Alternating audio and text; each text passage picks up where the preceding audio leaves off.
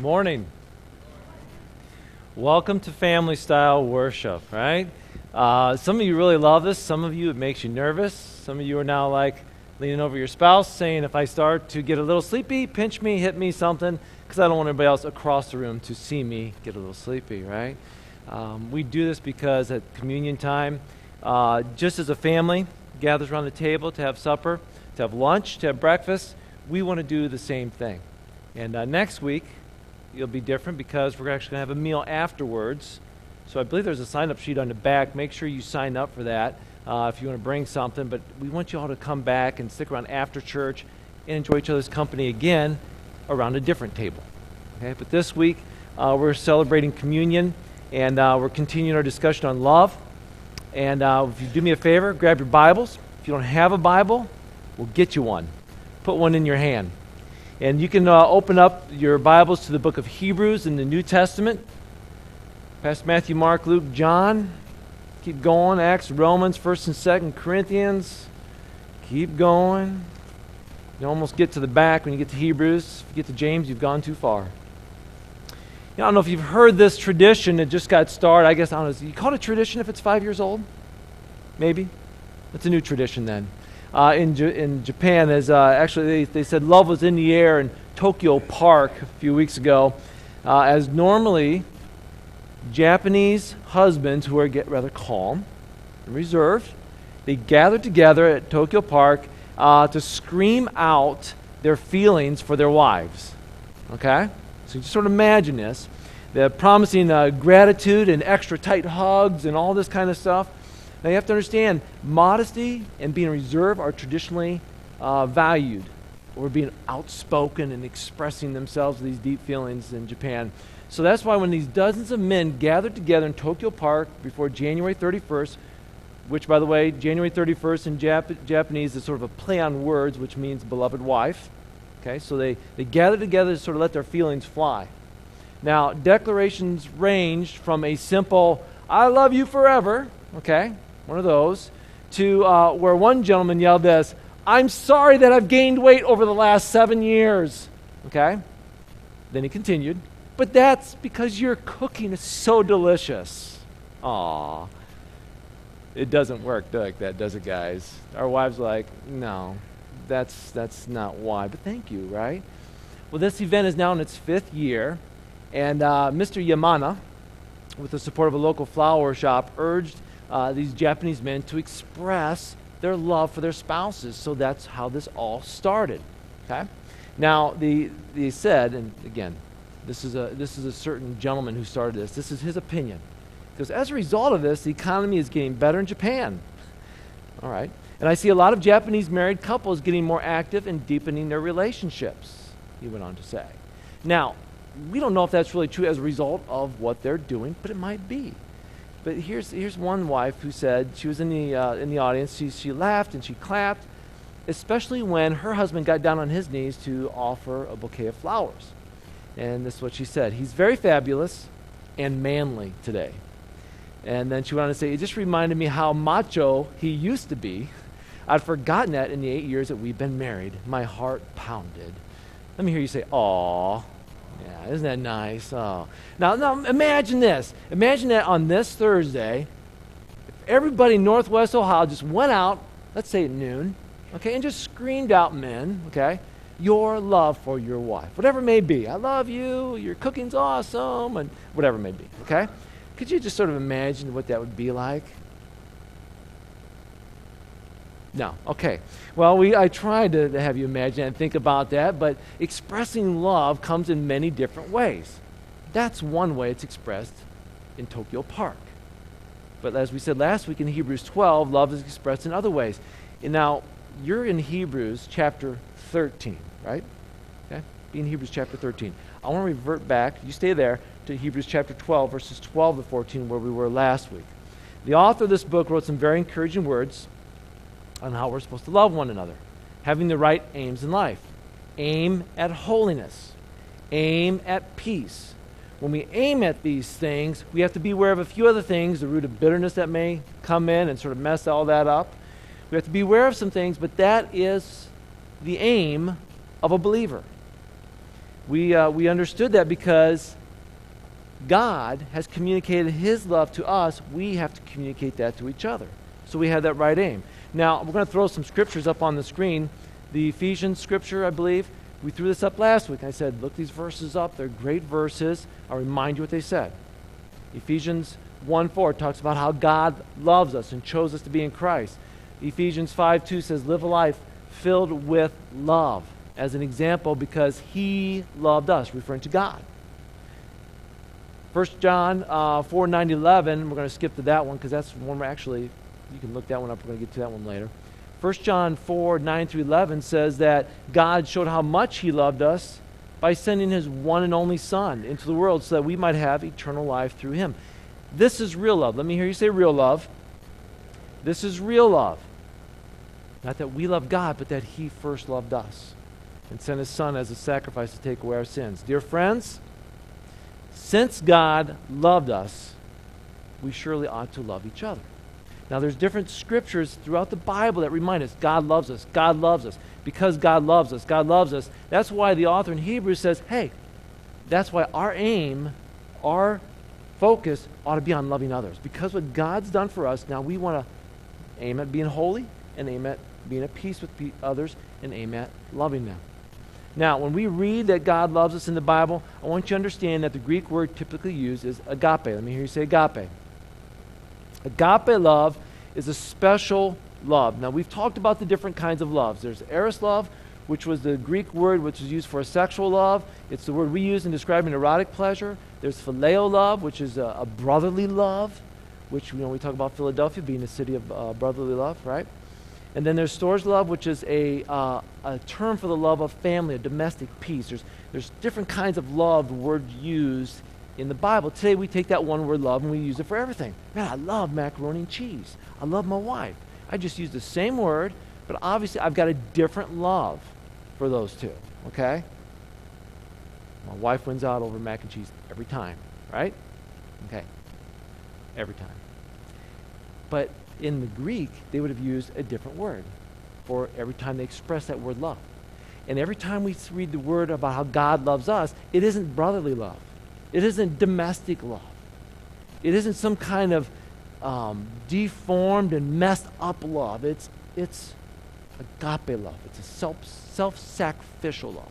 It's I'm giving up myself, my rights, everything out of love for you. I'll do anything for you. That's agape love.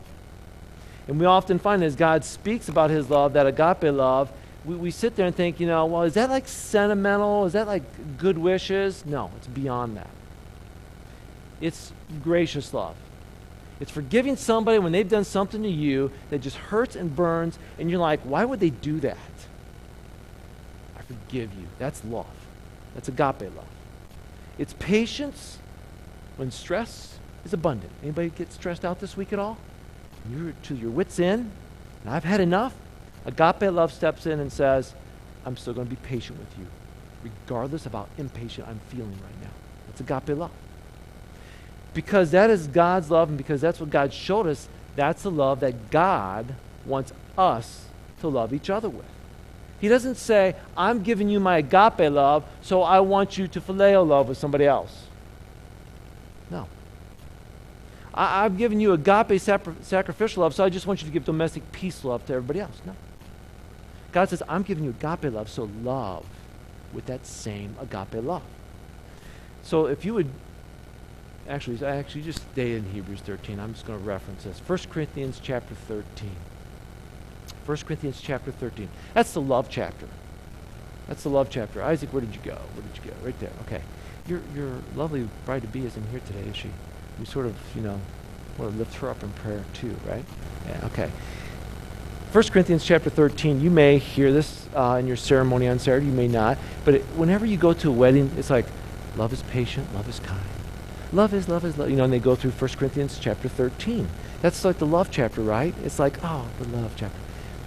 We have to remember the, the Corinthian church was a mess. And when Paul wrote that, it wasn't to okay, we're going to have a marriage seminar in, in the Corinthian church and let's get all the couples together. It was, no, this is for the whole church. This is for everybody. So when Paul talked about this love, it wasn't just for the engaged couple or the married couple, it was for the whole church of Corinth. They had a problem in every pew or every chair or every cement block that they sat on. Just as for us, I, I would have said pews today. We don't use pews, we use chairs. Just as there's a problem in every chair in this room, if we were honest, right? Some of us are selfish. Some of us are morally messed up. Some of us are theologically reckless. Some of us um, at times become unloving. We're emotionally strained. We're angry. Every one of us has something going on.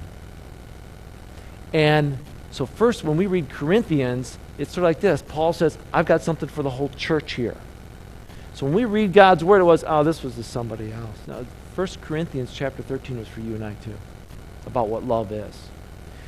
And we find in there that this is what love is. We're supposed to take that agape love of God and apply it to the one next to you, and across from you, a catty corner from you. It's for us to give out to others. So, being loved with agape love, being filled with agape love, let us love with agape love. Now, let's look at Hebrews chapter 13. You there? In your Bibles, Hebrews chapter 13. Starting in verse 1 Keep on loving each other, or continue to love each other with true Christian love. That's agape love. Don't forget to show hospitality to strangers. For some of you have done this and have entertained angels without even realizing. Don't forget about those in prison. Suffer with them as though you were there yourself. Share the sorrow of those being mistreated as though you feel their pain in your own bodies. Verse 4 Give honor to marriage. Remain faithful to one another in marriage. God will surely judge people who are immoral and those who commit adultery. Verse 5. Stay away from the love of money. Be satisfied with what you have. For God has said, I'll never fail you and I'll never forsake you. When we love each other, real love is expressed in tangible actions. And we just read here in Scripture that this is what love is, right? Did you, did you hear uh, the author saying, when you love each other, do it with, with just your mind. I want you to think love. Or do it just with words. I just want you to speak words of love. Did you hear him say, I want you to theologically write down a 10 page paper on what love is, believe it, express it in your thought to other people, debate it with other people? No. I mean, that's all good, but it needs to be expressed as you see the author expressing this agape love it's expressed through tangible actions. We're told to, eh, remember the previous chapter, aim, to take aim. It's sort of repeated here now, but now it says specifically this is how you do it. So, first thing is like this we're going to show hospitality to strangers. I want you to think about this, okay? It simply means make other people feel comfortable and home. Now, we've got visitors here today at church. Awesome. Every week there should be visitors. Every week the chairs should be filled. Every week we say, oh, go grab more chairs. Why? Because we care enough about worshiping God that we want others to worship with us. And there may be people we know, maybe people we don't know. But when somebody comes in the store, we want them to feel at home. And for those of you visiting today, if you have not been made to feel at home, if nobody said hi to you, I want to apologize on, on behalf of our church because it shouldn't be that way. In church family, make sure if you see somebody here you don't know, before you leave, go say hi. Let them know you're glad they're here because that's love. And we want to be loving people. And I know we're not perfect, but when somebody visits your church, your home, your place of work, you make them feel welcome. You make them feel welcome. You know, so it's sort of like this. Let's say this, okay? Let's say God says, Rex, I'm going to right now, I'm just going to give you my love. So we'll just pretend this is agape love. God just gave me agape love in my heart, my life, okay? So now as I go through life, and I see people, it's like, oh, well, you know, I, I really don't know them, so it's like, but I'm going to show hospitality to strangers by, by how I say, you know, here you go.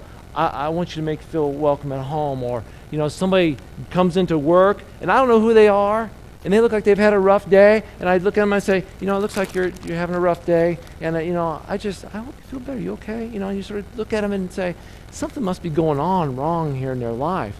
Or for those of you, you know, you get a phone call from that in law that you're like, oh, they're gone again. Somebody's, maybe their father in law calls up, they're having knee surgery. And uh, so you go over and, and you express that love and say, yes, have your father stay with us for three weeks.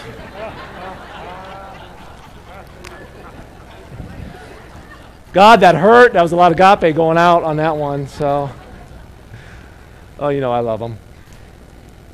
But that's, that's, that's showing that hospitality. Okay, but look, let's look at the next one. Next part of that verse is, says, empathize with those who are troubled or mistreated, who's suffering in your world. Who's suffering right now?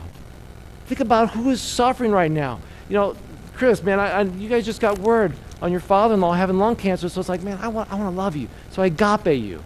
I give God's love to you by praying for you, by sending you a card, by giving you a call, whatever it may be.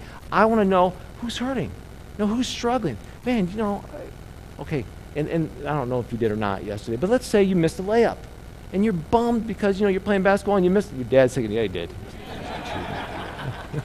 and he's feeling, he's like, you know what? You know, I know you had a rough game. Man, I, I hope you have a better game next time. I hope you're feeling better. And so you sort of agape people with that. Let's look at the next one. The next one is what? Respect marriage vows. Remain faithful in body and mind. Pray for your spouse. Encourage marriages around you. And when you think about this, this world's spinning out of control when it comes to relationships. And so you say, what can we do to help young married couples? What can we do to help middle aged couples and older couples? You know, mom and dad are they're celebrating, they're going to celebrate hopefully their 63rd uh, anniversary this year. I can't wait to celebrate it. And I sit there and say, we celebrated 20. I can't wait to celebrate 21. And some people are just saying, man, we're just trying to celebrate two. And it's a struggle, you know? So we go to couples, okay? Hey, Isaac's getting married next week. We want to agape him, okay? Listen, you know what marriage is like? You're going to need a lot of love, buddy. Just, man. God knows what you need, okay? Okay? So here's the deal. As I'm, as I'm getting God, God's love, He's agape in me, guess what? It's like, all right, God, I'm running out. So God says, I got more for you.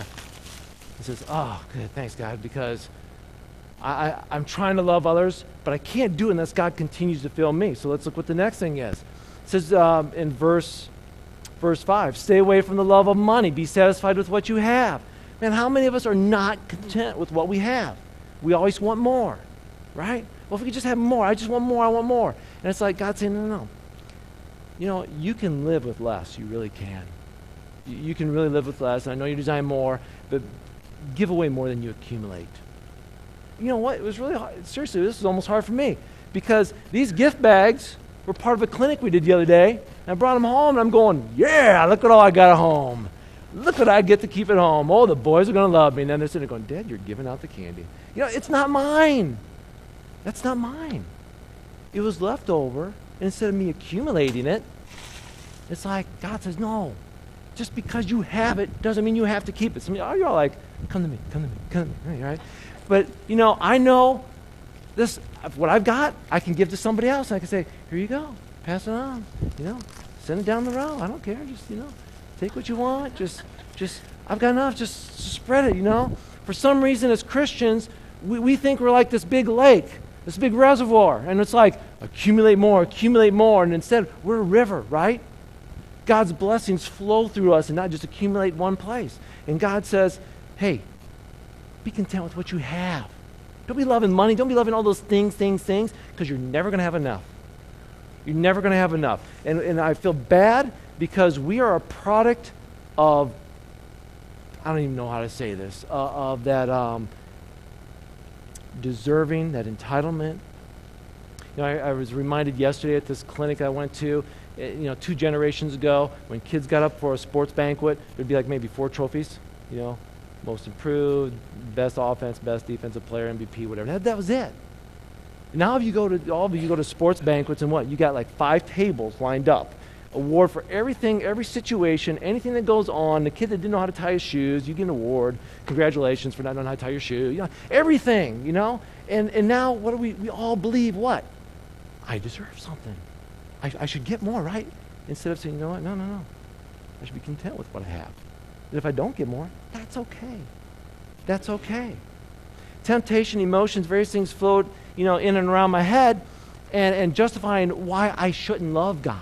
See, God's given me this agape love, and He says, All right, I've given you love. Now go love others.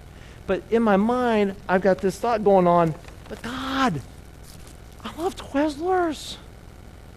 You don't know how much I love this and how much somebody else probably wouldn't appreciate this. You know, oh, I don't think, I, think Mr. Moden here is going to like Twizzlers. So, God, I would appreciate it more. I would appreciate your love more than he would. And God says, No. Even if he doesn't like it, you love him because he'll take that love and he'll give it to somebody else. Well, well but God, I, I want to give your love, but it's peanuts. He might be allergic to peanuts. That will make him sick. I don't want to be responsible for loving somebody and it going bad. So I'm it's you know what? It's better not to say anything at all than try to be nice to somebody and it blows up in my face, right? God says, No. I've given you agape love. Would you please go give that to him? All right. But God, seriously? I'm going to give this away? It's a free meal at Chick fil A. It's not just a sandwich, it's waffle fries and a drink. God, you know I get hungry for that kind of stuff, right? And oh, it's in Perrysburg. like Scott's going to Perrysburg. Really? He will. He's not going to go the distance. He's going to use gas money. I'm, I might go there somewhere because it's good till November of what? 2014? You might get there between now and then. So we see, you see what I'm saying? We justify all these things in our minds why we shouldn't give God's love away. And we sit there and think, you know what? I just like to hoard God's love. Matter of fact, God, I know what you're saying, and um, I, I, you know what? I'm going to be more loving, God. I love how we do this. We're like, God, you're right. I need to tithe more. Um, so instead of giving 10%, instead of giving 5%, God, I'm going to give 1%. Because really, God, that I'm, I'm being obedient, I'm giving. So instead of giving back to you as I should, I'm just, I'm just going to give one away. And, and, I'm, and I'm sorry too, but the one I'm giving to you is sort of broken and crummy. My bad. But hey, I, I gave. Look at me. What did I do? Such an awesome thing, you know? Am I guilty of this? Yes. Are each of us guilty of this one way or another? Yes. Because for one reason or another, we, we've, we've put in our minds that we're, we're entitled to this, that God owes us. When He says, I don't owe you anything, but I graciously give to you. Listen, you're not entitled to a job. You're not. None of us in this room are entitled to wages. None of us are, are entitled to a vacation. Children, you are not entitled to awards. I'm sorry, you're not. Trophies, starting positions, playing time, you're not entitled to that. You don't deserve have a chair that we sit in, a car that we drive, or a house to live in. We are not entitled to an easy life. We are not. We don't deserve an allowance, kids, or an iPod, or whatever it may be. We don't deserve any of those things. We don't. But God has blessed us with them. Isn't that cool? So when you get a vacation, thank God. When you get a job, thank God. When you get an iPod, an allowance, thank God. When you get playing time, thank God for that. Because you're not entitled to anything. God doesn't owe us his love, but he says, I love you. Because I love you, I'm given to you. And so he graciously gives to us. And he comes along and he, and he pours it upon us so that we can pour it upon people. Just sort of hold your hand out here, and I'm just going to, this is what God does. He says, I'm just going to dump it. You can pass it down the road, take it home, give it to grandkids, give it to family. I don't care. Here, just take the whole bag. Here, ready? Hands out. All yours. Oh, yeah. The parade. Because what happens then as we continue to give God's love, continue to give God's love, we get to that point and spot in our life where it's like, we get empty. Do you ever have one of those days when you wake up and you know you're just grouchy? Guess what? You're running a little low on God's uh, love right now. Your tank is empty. And this is, this is what I did. Last night I'm driving home and, and, I, and I'm looking at my gas gauge. I always do this. I don't know why, but I always just, it's, it's a little above the E, and I'm going, I wonder if I can make it from uh, Bryan to Wauseon. Not many gas stations in between. You know, I could think of some great places now where they could put gas stations between here and Bryan, just saying, okay? And, and, and I got down, I, I, in my mind, I'm going, okay, if I get to this certain county road, I keep going. But if my gas light comes on, I'll turn and go to Archbold. So I keep going a little bit more. And, and, and I got to that, that, that road, okay, that I had in my mind. I'm thinking, yes, I know I can make it to Wauseon from here. And as soon as I said that, the light comes on. You're running low. It's like, God, as I'm driving right now, and I'm, you know, it's like, God's like, why are you, I gave you wisdom. Hello? And you're not using it. You should have gassed up earlier before you even left, Bryan. You knew it. But you tested yourself, and you're testing me. And, and as I pulling into this gas station, I did make it and, and gassed up, but I had my phone ready to go in case I had to call somebody to bring me gas. Um, I'm sitting there going, why do I do that? Why do I wait till I'm completely empty before I decide to fill up? Why do we do that? Because what happens is when I'm empty, I can't love probably the person that God's going to bring into my life those next five minutes. And I'm unable to love them with the love of God because I've exhausted myself and I've not allowed God to pour into me. I've not accepted the love that He's given me. And that's sort of when we get to our knees and say, you know what? I need to go back to the cross. Because at the cross, I understand what God did for me, His love for me, and bringing His, his Son for me. And God says, you know what? Let me load you back up, Rex, because you're empty right now. And He gave more than what I could ever imagine. You know, I'm sitting there going, God, you can do this in my life. God says, I can do this and so much more. So much more. And then I realized, wow, so what am I supposed to do with all this? Romans 8:13 says this. Owe nothing to anyone except your obligation to love one another. If you love your neighbor, you will fulfill the requirements of God's law. God says this. He goes, "You know what? You are in debt to who? To others to love them with God's love." Isn't that crazy? That word is means bound, to owe to be in debt. And God uses it in the book of Romans says, You owe others love. I, I owe others love. So, so everything you give me, God, yes, love others with it. Love others with it. If you want to, have fun. Make a song out of it. You know, I owe, I owe. It's off the love I go. I knew I should never put that in a sermon. But anyway, okay? seriously, think about this. I owe. I, I owe others love. When you see somebody and you know, you're just like, I don't know them anything, it's like God said, Yeah, you do. You owe them my agape love. Would you please love them for me? Because maybe they're not getting love today. John 13, 12 says this. Matter of fact, why don't you turn your Bibles with me to John chapter 13? John chapter 13, fourth book in the New Testament. Matthew, Mark, Luke, and John. John 13. Jesus is sitting down with his disciples, and if you can imagine this intense scene, okay? Custom was when you went into somebody's house, there was a servant there with a towel and a basin of water, and they would wash their feet as they came in. They came in to this room, and there was nobody there to wash feet.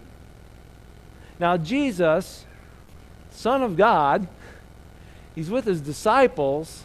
I mean, he's the man, so to say. You know what I'm saying? He, I mean, he is, it's Jesus, okay? and nobody's there to wash feet. Not one of the disciples says, hey, maybe I should take that agape love that he's given me and go do something. Maybe I should wash other people's feet and serve them. Maybe I'll take the role of a servant and, and show more love by washing dirty, stinky feet. But no, not one did. And who did it? John chapter 13, we see Jesus step out of his position that he, you know, the supremacy, this uh, position we saw in Hebrews, and say, let me show you what love is about. And he got down. He took that basin of water. He took a towel. he went to the feet of one who was going to betray him. He went to the feet of, of one who was going to deny him. And he went to all the feet of those who ran from him in the garden. Every one of them, every stinky, dirty feet. And he, know, he knew the lives of these men. He knew what they were going to do. He knew what they did in the past. And he said, You know what? I love you. I'm going to wash your feet. I'm going to serve you today. And, then, you know, because we sit there sometimes, and I know I do this. Well, I don't really want to love them because they don't deserve to be loved right now. Because you know what they did to me? You know what? If that was the case, Jesus would have never washed any of their feet. If he would have used that kind of logic.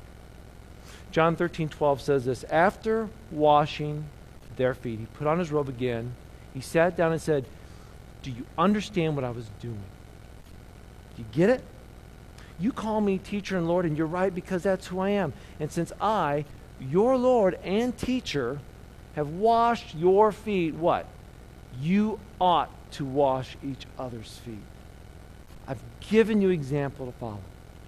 Do as I've done. See, it's not enough that God says, I love you, I love you. He sent his son down to show us his love. This is how you do it, everybody. This is how you love. He had to place himself lower than those who had hurt him. He loved those who were unloving at time. He loved them with agape love.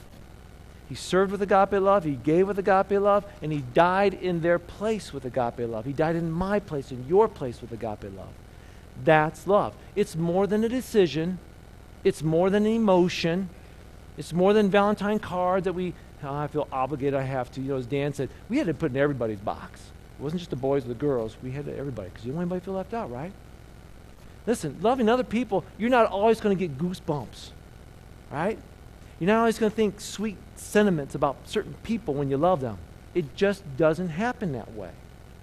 Mark 9:19, Jesus said this. You know, Jesus got these people coming to him, and and his disciples were going out and they were trying to heal people, and they weren't getting healed. People come back and said, "Your your guys didn't do it," and, and Jesus is like, he gets a little frustrated with people. He's like, "You faithless people, how long must I be with you? How long must I put up with you?" Those were his words. See, he even got a little grouchy at times, right? I won't call it a righteous grouchy because they weren't getting it. He's like, oh, don't you get this yet? But Christ like love still ministered to them and healed them in spite of that moment.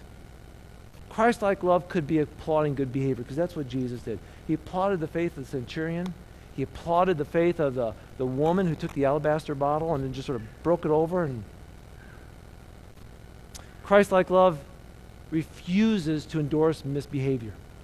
Jesus looked at the woman caught in adultery, but he didn't dismiss her sin. He wasn't silent when people were faithless, and he loved the people in the temple enough to turn those tables over. Now, some kids may say, well, Mom, Dad, if you love me, you let me stay out late. No, no, I'm sorry. That's a lie. Love does whatever is best for that person. Love sets curfews, love sets boundaries, love seeks counsel. If there's a needy person in church, comes and says, Could you pay all my bills? Just pay for all my bills. You know what? Love, that's true. That, that might, we might be a loving church to do that, but we'd be more of a loving church if we helped find you a job and showed you how to pay for bills. That'd probably be more loving. The love of Christ was no sweet sentiment at times, but it was a heartfelt resolve to do what was best in that situation in the interest of that person. What am I, what am I supposed to do for you right now? in this moment, in this time, in this place. And today we have mixed emotions about what love is, but I believe a lot of us, especially a lot of us over the age 40, we're, we're, we look at, at the younger generations down, we say, what is going on? This uh, Manti Te'o, you know, that uh, whole hoax with him that was involved about a supposedly imaginary girlfriend who died of leukemia during the Notre Dame football season. I mean, that story is, is, is, is a hoax. It was a very disturbing about this guy that set up this hoax. And, and we sit there and say, how could this football player believe such a thing? I mean, how could he? Welcome to the 21st century forms of communication. Welcome to the 21st century one dimensional relationships. For, for those of us that are 40 and over, we sit there and say, you can't have a relationship with people like that. I know. But our younger generations believe that's what relationships are. I can have a relationship with somebody on the internet that I've never seen before. I've got a relationship with them. and that, it's, it's, it's so odd, and we think that's not love. But you see, to them it is. Love is communicated in so many different ways. And that's the kind of culture we're in, and that's why we got to step back and say, this is how love is communicated by the God of the universe who sent his son to die on the cross to take our messed up life and help us get it right so we can have a right relationship with God so that we can get his agape love to give to others. That's love. That's how it's communicated. Now, when you think about this, I don't know how many of you, if, I asked you to pull out your driver's license right now, well, what's your picture look like on that driver's license? You smiling or not? Some people don't smile because they want to have the same expression, the mood they're in when they have to show it to the police officer. Right? Well, I, I, heard, I didn't realize this, but supposedly now in, in airports, the TSA, they've, they've got this new law, this new rule out, that they look at your uh, license now uh, with a flashlight. It's like a, like a three inch, uh, sort of a black light uh, type of flashlight. Because the airport screeners, they want to start examining your driver's license or passport IDs, anything that's going to have a government seal that's probably in a, a hologram of some, some sort. When they take those flashlights and show, they can see the hologram better. So there's marks on your driver's license that help identify certain things. And see, there's marks in your life that identify you as a believer in Jesus Christ. And when this world takes a peek at you, those marks should be identified by how we take the agape love of God and love others. When I think about 1 John chapter 4, verses 9 to 11, we read this. It says this God showed, repeat after me, God showed how much he loved us. Let me hear you say he loved us. By sending his one and only Son into the world so that we might have eternal life through him. This is real love. Not that we loved God, but that he loved us. Let me hear you say he loved us. And he sent his Son as a sacrifice to take away our sins. Dear friends, since God loved us, let me hear you say God loved us. How that's that much, we surely ought to love each other. Three times. Three times. John's going, listen, God loved us. God loved us. God loved us. We ought to love each other. Agape, agape, agape, agape. Loving God, loving others, they match up. When we sing, I want you to think about our love for God, okay? Let's stop thinking about our love for each other. Let's go back to our love for God. When we sing worship songs, are we singing about God or are we singing to God? Just think that one through. When we sing worship songs, our songs, if I remember what Scripture says, shout to the Lord, sing to the Lord. I think that's what Scripture says. But when we gather together, what do we do? Let's sing about God. No, let's sing to God. So when we come in here, you may not think you have a good voice. I don't care. You're not singing to me, and you're not singing to the person next to you. You're singing to God. So sing. If you want to make a shout, shout. Men, uh, I'll ask the gentleman in here. Men, have you ever written a song? Have you been, uh, maybe wrote a poem, wrote a song, sing to your girlfriend, your, your fiance, your wife? Anybody ever did that? Isaac, you ever done that? Yeah, I knew you did. Okay. I'd pick on you in that one. Okay? But here's the deal. Okay, so Isaac, can I, can I, can I pick on you? So I'm looking right through Dave here. I don't want Dave to get weirded out, okay? Uh, so let me ask you this. So you've written a song have you sung it yet? Are you allowed to say? Is it a secret? Like you're going to do it on your wedding day or something? Now, have you have you sang that song? Okay.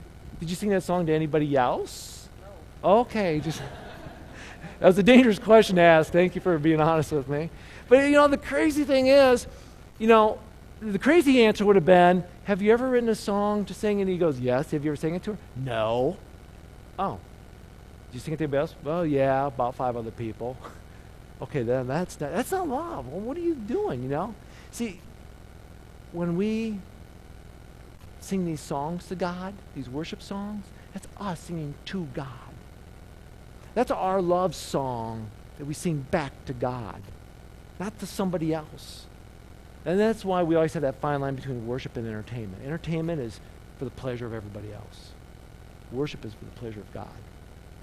And that's why we want our worship to be for the pleasure of God, not for everybody else. Because we want to sing to God. Let me ask you another question for everybody out there. Would you be okay if your spouse, one you love, family member, said this I love you so much, I'm going to spend an hour of my week with you this week? Just, no. Maybe 10 minutes to and from to see you, but an hour. I mean, would that fly? Jenny, would that fly if I just spent one hour with you each week? You, you thought about that for a second. I hope it would never fly. It would never fly with me. If she goes, well, I'm only going to spend an hour with you for the week, and that's it. And I'll be out and about doing other stuff. I mean, it, that's Sunday morning. Sunday morning's our hour together, worshiping God, right? Are we okay with that? It's just, just this is good enough for me. I don't know if that really says, I love you, God. See, I think singing to God shows love for God. I think spending time with God shows love for God. Now, let me ask you this. I want each of you to do this, okay? Here's a little exercise for you. Think of a friend right now. Somebody's a good friend of yours. In your mind, I want you to think of three things about that friend. What makes them so, so special? Okay? Who's that friend in your life? Why are they so special? Okay? We got this? Now, if you were to come up to me afterwards and say, and I said, hey, tell me about one of your friends, you're like, not a problem. This is my friend. This is who they are in my life. And you name off those three things to me, I'm like, wow, that's pretty cool. Now let me ask you this. Jesus Christ, is he more than a friend to you? He's your Savior, right? Can you tell me three things about your Savior? Why is Jesus so special to you? You see, when we witness, when we share our faith with others, you know what I'm doing? I'm telling you about a special friend of mine. He's my Savior. Let me tell you three things about what he's done for me.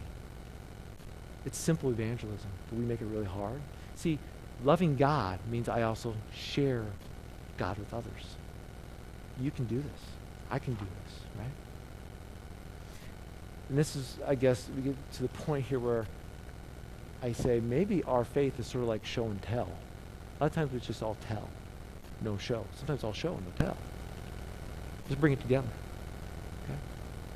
I want you to know about my faith in God. I want you to know about God that loves me, and I'm going to show you how I'm going to love you with his love.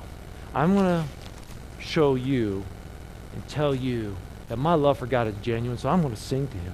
I'm, I'm going to I'm going to worship him and not other things, you know. I'm going, I'm going to show you uh, my love for him by telling all you about him. That's love. That's love. Communion, this is show and tell right now. This is a form of show and tell. And I don't want to, I don't want, you know what I'm saying? I don't want to belittle this, okay? This is special.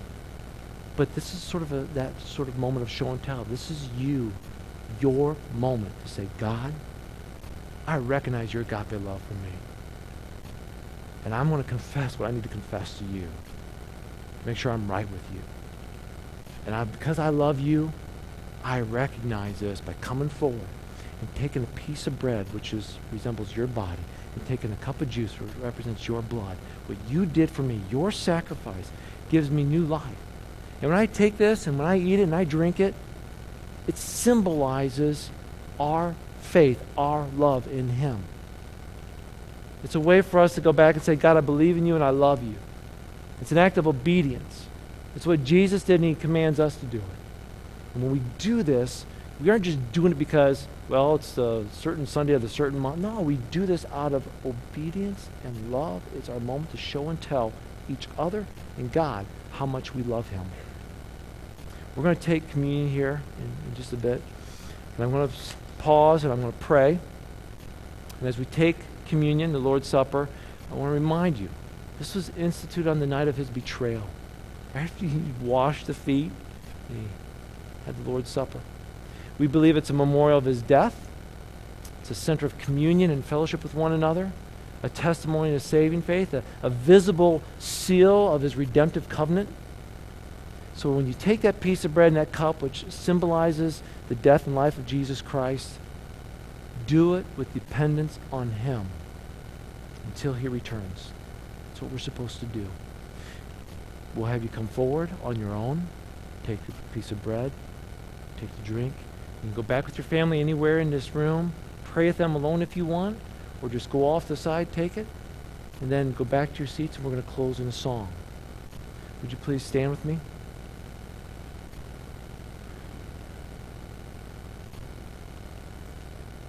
Heavenly Father, we come to you now and we thank you, Lord, for being an incredible God that has such agape love for us. And you've commanded us and shown us how much you love us, but you command us now to love others. We can't love others until we first accept your love and love you. Through the power of your Holy Spirit, then it comes upon us, then we can love others. And when we start seeing that we're struggling in loving others, Lord, maybe it's because we've not been spending enough time with you. We've not asked for your spirit to, to give us the strength to love others. So, Lord, we want to love you and we want to show you our love for you because what you did in sending your son as a sacrifice is incredible. So, Lord, thank you for sending your Son, Jesus Christ, to die on a cross, to be buried, and to come back to life, to give us new life, to take away our sins, the things that we've done and messing up, because we, we can't fix those things, but you, you did. So, Lord, when we take communion this morning, we humbly say thank you and we love you. Thank you for your Son. Thank you for the sacrifice. Thank you for new life in you. Thank you for the ability now to love one another as you've loved us. We honor you now, Lord, as we take this bread and we take this cup. We do this in remembrance of you. In thy name we pray.